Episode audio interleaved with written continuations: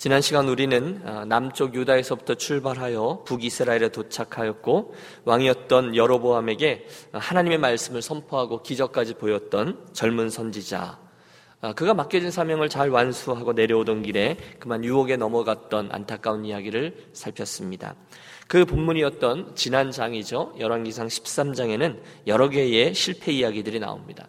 우선은 북이스라엘의 왕 여로보암의 실패, 우상 숭배 때문이죠. 두 번째는 베델의 늙은 선지자는 시기심 때문에 실패하였던 것 우리가 보고요. 마지막으로 남쪽 유다에서 올라왔던 젊은 선자는 영적인 긴장감을 놓쳐서 실패하였다. 그리고 그 과정 중에서 우리는 어제의 말씀이 중요한 게 아니라 오늘 현재형의 말씀이 중요하다. 이런 영적인 배움을 얻었습니다. 예, 하나님의 말씀은 언제나 현재의 영이어야만 하죠.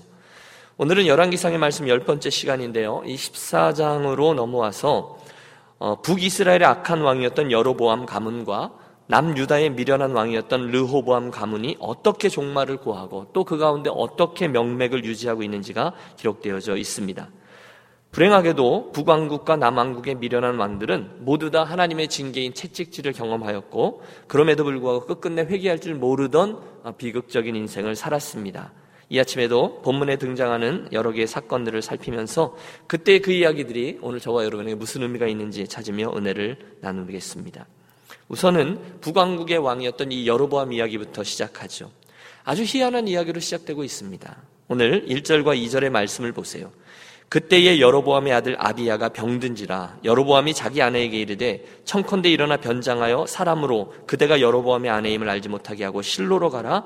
거기 선지자 아이야가 있나니 저는 이전에 내가 이 백성의 왕이 될 것을 내게 말한 사람이니라 여로보암 왕의 왕자였던 아비야가 병이 들었습니다. 여러 의원들이 왔다 갔다 했고 또 여러 가지 약을 썼지만 병세는 점점 더 악화됩니다. 마지막 방법이죠. 하나님의 사람에게 가서 좀 묻자. 내 사랑하는 아들이 죽을 것인지 아니면 살 것인지를 좀 물어보라. 그러나 마음속에 찔림은 있었죠. 지금까지 여호와 하나님께로 나아가지 않았던 악행이 있었으므로 아내를 대신 보내지만 변장까지 시켜서 보냅니다. 아내는 남편이 말한 대로 실로의 아이야 선자에게 몰래 나아가죠. 여러분 그 아이야 선자는요. 오래전에 이 여로보암 왕이 공사판의 십장이었을 때 평민이었을 때 들에서 마주쳐서 그에게 하나님의 메시지를 전달했던 사람입니다. 그 사건이 열왕기상 11장에 기록되어져 있는데 갑자기 그가 자기의 옷을 그 막, 어, 자, 맞고 서서 자기 옷을 어, 12조각으로 찢습니다. 여러분 이해가 되시죠? 그리고 그에게 10조각을 가지라라고 말하면서 하나님의 뜻, 북쪽에 있는 열, 열 개의 지파가 너의 나라가 되리라 라는 말씀을 전하면서 다윗에게 했던 약속을 전했던 적이 있습니다. 내가 여호와를 잘 경외하면 이 나라가 영원할 것이지만 내가 말씀이 아니라 세상 정세를 따라 나라를 다스리면 어, 이제 큰일 나게 될 것이다. 하나님께서 너를 책임지지 않을 것이다 라는 말씀입니다. 우리는 압니다. 여로보암은 왕이 되자마자 곧 세계 정세에 따라서 남쪽 예루살렘으로 백성들이 내려가지 못하도록 금송아지를 만들어 어, 이곳저곳에 세우고 산당들을 세우고 아무나 제사장을 세우고 비스무리한 절기까지 만들어 북이스라엘 백성들을 그렇게 지키게 했습니다. 처지가 딱하죠. 여호와의 선자에게 가서 물어는 봐야 되겠는데 자기가 행한 일은 있고 그러니까 아내를 변장시켜 보낸 것입니다. 하지만 여러분 아무리 사람들이 애를 써도 어, 신분을 섬겨도 여호와의 눈을 피할 수는 없죠. 오늘 우리가 쭉 읽었는데요. 아내가 각종 뇌물들을 가지고 떡과 과자와 꿀을 가지고 나이가 먹어서 다 늙은 선지자에게 나아갑니다. 눈은 아예 보지, 보이지 않는다고 말했습니다. 누가 누군지 알 수 없어요. 하지만 6절을 보십시오. 그가 문으로 들어올 때에 아히야가 그 발소리를 듣고 말하되 여로보암의 아내여 들어오라. 내가 어찌 다른 사람인지 아느냐. 내가 명령을 받아 흉한 일을 내게 전하리니. 여러분 영화의 한 장면과 같지 않습니까? 눈이 전혀 보이지 않는 늙은 선지자. 하지만 하나님의 눈을 속일 수는 없죠. 설마 하고 그 집에 다가서는데 발소리만 듣고도 이 늙은 선지자가 그녀를 알아봅니다. 여로보암의 아내여 들어오라. 얼마나 무서웠을까요? 얼마나 두려웠을까요? 이어지는 말씀을 보면 아히야 선지자는 여로보암의 처에게 가감없이 심판을 전합니다. 가서 여로보암에게 말하라 이스라엘 하나님 여호와의 말씀이 내가 너를 백성 중에서 들어 내 백성 이스라엘의 주권자가 되게 하고 나라를 다윗의 집에서 찢어내어 네게 주었거늘 하지만 그가 어떻게 행합니까? 너는 내게 정직하게 행치 아니하고 너의 이전 사람보다 더 악을 행하고 다른 신을 만들고 우상을 섬기고 그래서 내 노를 격발하고 나를 노엽게 하고 나를 내 등 뒤에 버렸도다. 여러분 누가 누구를 버린 겁니까? 여로보암이 여호와 하나님을 버린 것입니다. 그래서 하나님의 심판이 주어집니다. 10절 그러므로 내가 여로보암의 집에 재앙을 내려 여로보암에 속한 산에는 이스라엘 가운데 메인자나 노인자나 다 끊어버리되 거름더미를 쓸어버림 같이 여호와의 집을 맑게 쓸어 버릴지라. 여러분 여호와 하나님의 이 무시무시한 진노 앞에 누가 설 수 있습니까? 누가 대꾸할 수 있습니까? 여로보암의 처가 이 모든 심판의 메시지를 온 몸으로 들은 거예요. 얼마나 충격이 컸을까요? 가라. 선제의 명령에 그녀가 아무 대꾸도 하지 못하고 돌아가고 17절 그녀가 집에 돌아왔을 때 바로 그 순간에 알턴 아이가 세상을 떠나고 맙니다. 명백한 하나님의 심판입니다. 16절에 이유가 나와요. 여호와께서 여로보암의 죄로 말미암아 이스라엘을 버리시리니 이는 그도 범죄하고 이스라엘로 범죄하게 하였습니다. 아니라 여로보암 그 한 사람 리더의 죄로 인하여 집안이 망합니다. 나라도 망합니다. 하나님이 우상 숭배를 그렇게도 싫어하는 것이죠. 얼마 후에 여로보암 세상을 떠나고 그의 아들 나답이 왕이 되지만 곧 모반이 일어나 나답은 피살되고 맙니다. 결국 여러분 큰 그림에서 보면 원대한 꿈과 함께 강력한 북이스라엘 그렇게 시작했던 여로보암 왕조는 단 2대 만에 끝이 나고 말합니다. 그 이후에 북 이스라엘 왕조는 반복되는 모반으로 인하여 끝없이 피를 흘렸고 그 와중에 단 한 사람의 선한 왕도 갖지 못한 채 비극의 종말 아수르에게 패망하는 일을 어, 가게 경험하게 되죠. 모두가 이 첫 번째 왕이었던 여로보암 왕의 잘못된 단추를 잘못된 출발에서 시작되는 것입니다. 자 그리고 나서 우리들의 시선은 저 남쪽 유다의 르호보암 왕조에게로 향하려고 하는데 그만 그 13절쯤에 아주 이상한 말씀 하나가 우리들의 시선을 놓아주지 않습니다. 거기 보면 하나님께서 여로보암의 처에게 그 집안이 멸망할 것이다 라는 예언의 말씀을 주실 때에 그 중간에 지금 그 불쌍한 아비야 왕자의 죽음에 대해서 이렇게 설명하고 있는 걸 봐요. 아버지를 잘못 만난 거죠. 이 왕자가 죽는데 이렇게 말씀하세요. 온 이스라엘의 그를 위하여 슬퍼하며 장사하려니와 여로보암에게 속한 자는 오직 이 아이만 묘실에 들어가니니 이는 여로보암의 집 가운데서 그가 이스라엘 하나님 여호와를 향하여 선한 뜻을 품었음이니라. 여러분 지금 이게 무슨 이야기인지 보세요. 그 아비야 왕자가 결국 병에서 노임을 받지 못하고 하나님의 징벌로 인해서 죽어요. 하지만 거시적인 안목에서 보면 오직 그 아이만 다시 말해서 앞으로 있을 여로보암 집안의 모든 사람들 가운데 오직 그 아이만 제대로 장사를 치를 수 있게 될 것이다. 이런 의미입니다.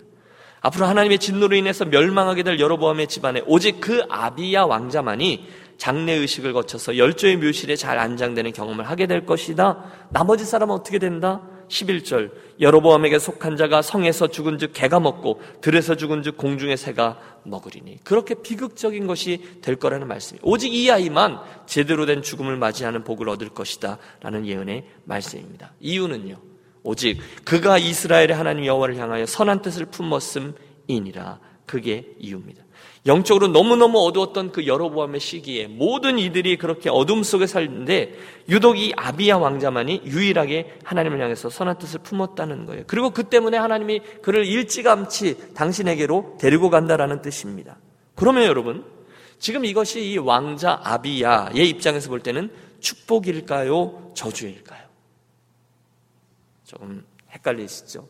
그 어린 나이에 일찍 죽게 되었어요. 그런데 그 이 아이의 경우에는 그 심판이 다른 모든 심판들이 임하기 전에 일찌감치 조상들에게 돌아가게 된 일이 오히려 그에게는 그 집안 중에서 하나님의 구원 사건이었다 이런 뜻입니다. 그 아이만 유일하게 여로보암의 집안 사람들 가운데 여호와를 경외했던 아이였기 때문이라는 거예요. 그래서 장차 있을 여로보암 집에 있을 끔찍한 참화 심판 가운데 저가 처하지 않고 일찍 하나님의 부르심을 입었다는 것입니다. 그렇다면 여러분 우리가 냉철하게 한번 생각해 보셔야 합니다. 우선 하나님 편에서 볼 때, 그리고 실은 우리 편에서 볼 때에도 모든 죽음이 다 나쁜 것이냐, 모든 죽음이 다 심판이냐, 그건 아니라는 것이죠. 제가 하나님의 편에서 그 집안에서 유일하게 당신의 마음에 합했던 아이를 일찌감치 데리고 가신 거죠. 왜요? 더 끔찍한 일들을 당하지 않게 하시려고요.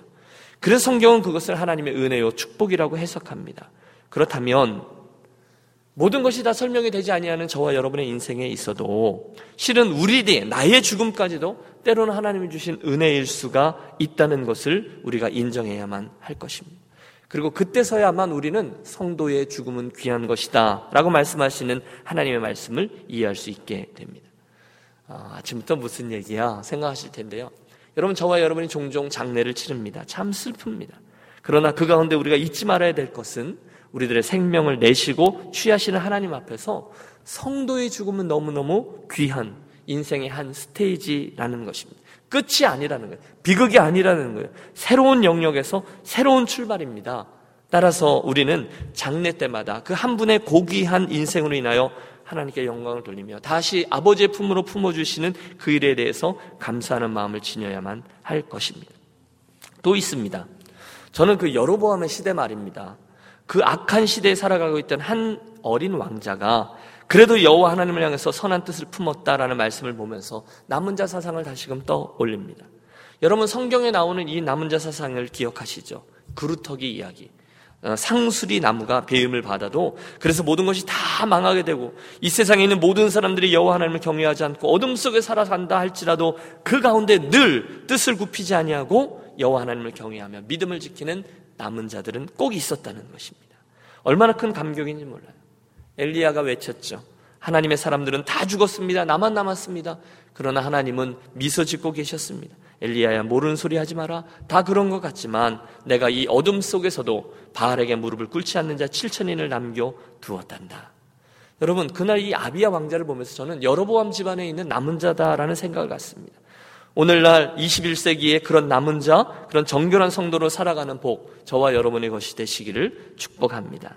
세상 많은 사람들이 야 너는 뭘 그렇게 특별하게 행동해? 빈정되더라도 지난 시간의 말씀처럼 나도 너와 같은 선지자라. 우리가 남미가. 나도 당신처럼 예수 믿는 사람이 원래 다 그런 거야. 우리를 꿰는 그런 사탄의 계가가 있더라도 여러분 끝까지 금송아지가 아니라 하나님을 섬기며 나아가는 저와 여러분이 되시기를 다시 한번 권합니다.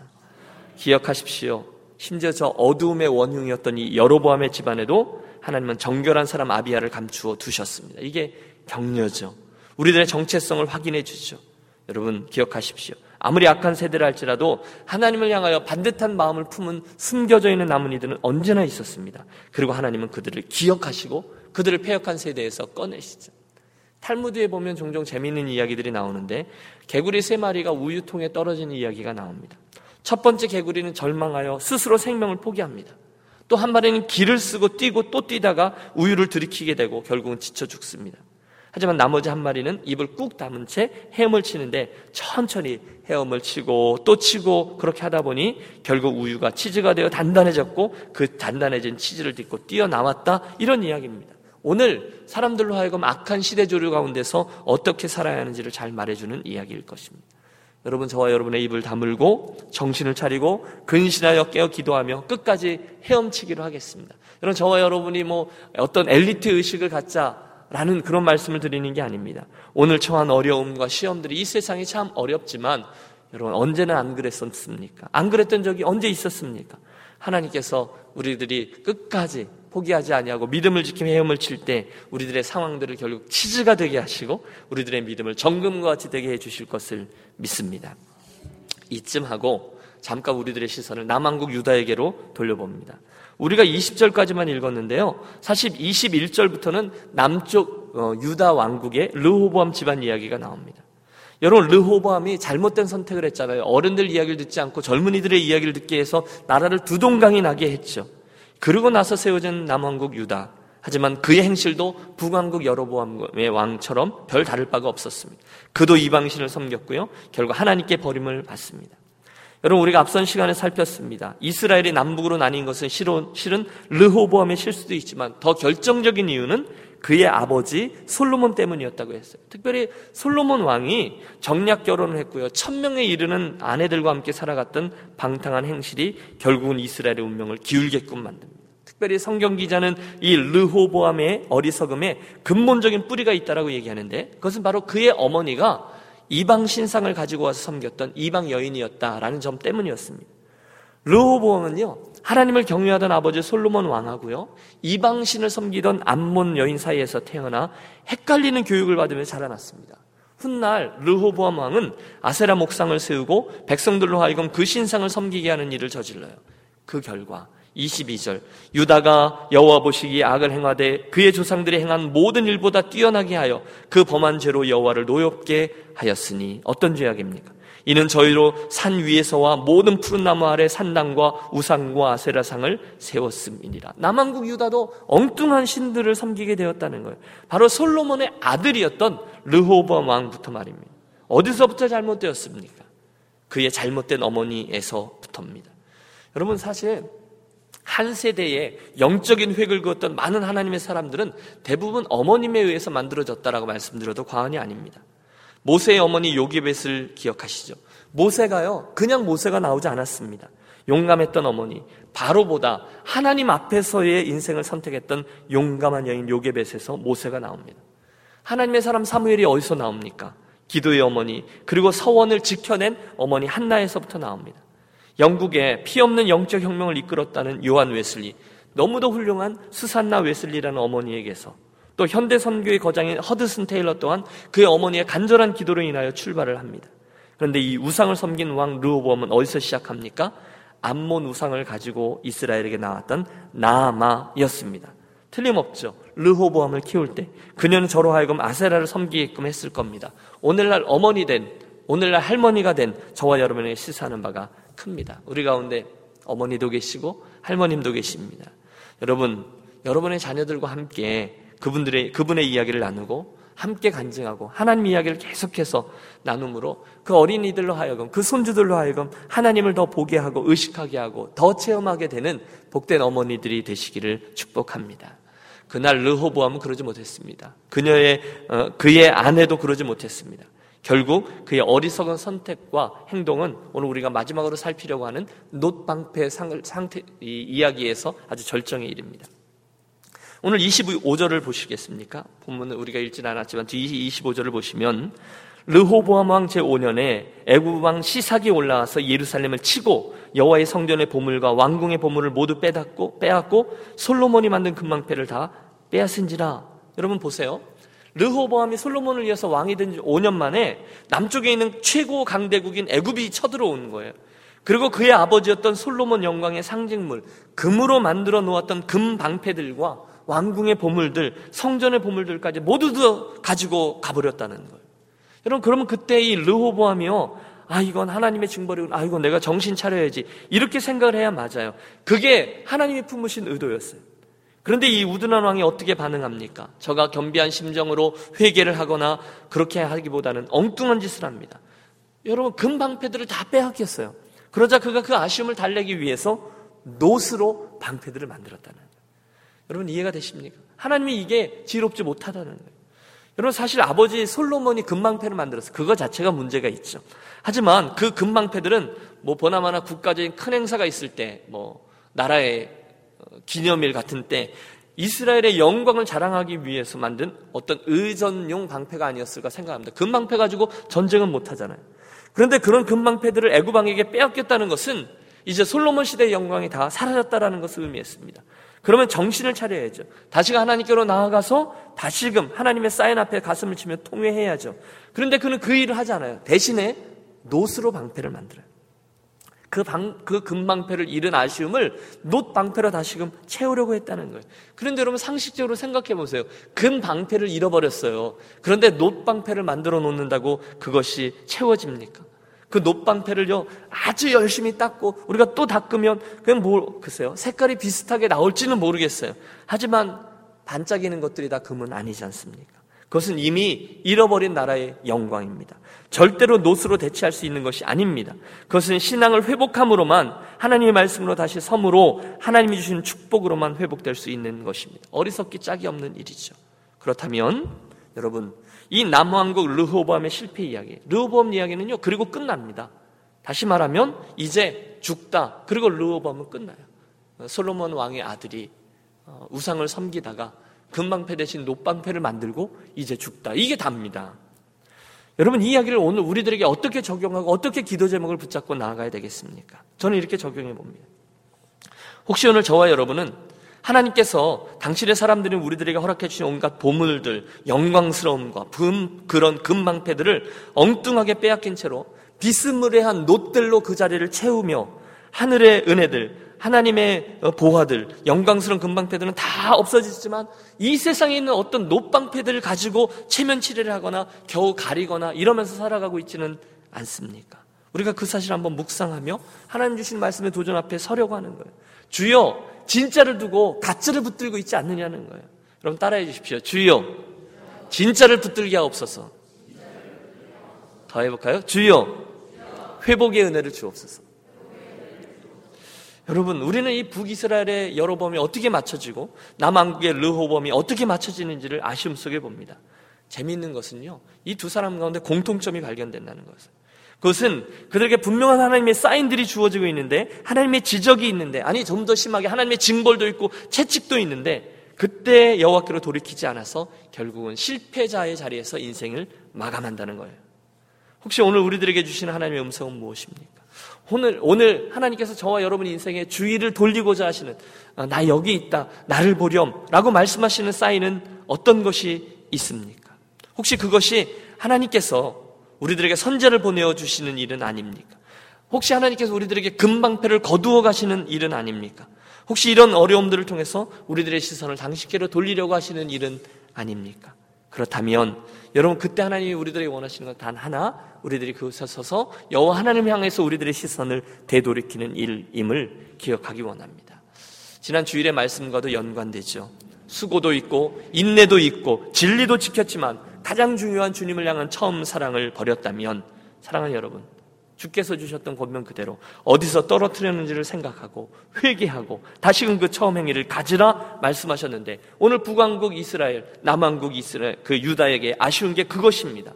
그들 모두 다 그 과정을 거치지 않은 것입니다. 여러분 저는 아쉽게 생각해요. 이 두 왕들은요 얼마든지 다른 스토리를 가질 수 있었습니다. 만일 그들이 빨리 돌이켜 여호와께로 돌아가며 그분이 기뻐하시는 것을 선택하고 돌이켰다면 하나님은 언제든지 돌아오는 이들을 통해서 당신의 역사, 특별히 재활용의 전문가이신 당신께서 르호보암과 여로보암의 인생을 통해서 하나님의 아름다운 스토리를 써 나가셨을 겁니다.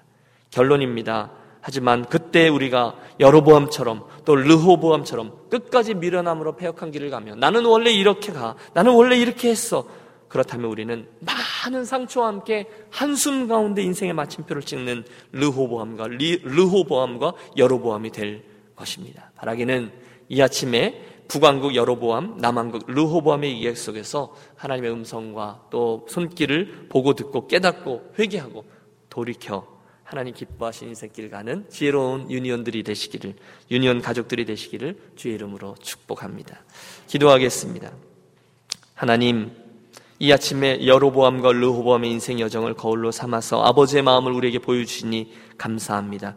이 아침에 우리 사랑하는 유니온 가족들이 주의 이 말씀을 잘 듣고 받아 우리들 각자의 삶에 진지하게 적용하므로 그들의 뒤를 쫓지 아니하고 거꾸로 여호와를 경외하며 살아가 하나님께 인정받아 열조의 묘실에 든 이 아비야 왕자처럼 아버지의 마음에 합한 인생길을 가게 하여 주시옵소서. 이 아침 우리들이 올려드리는 기도를 인도하여 주셔서 주의 마음에 합한 것 올려드리게 하시고 지난 기도 응답을 체험함으로 우리들의 인생을 통해서 선이 굵은 그리스도인의 걸음을 걷게 하여 주옵소서. 귀하신 주 예수 그리스도 이름으로 기도하옵나이다. 아멘.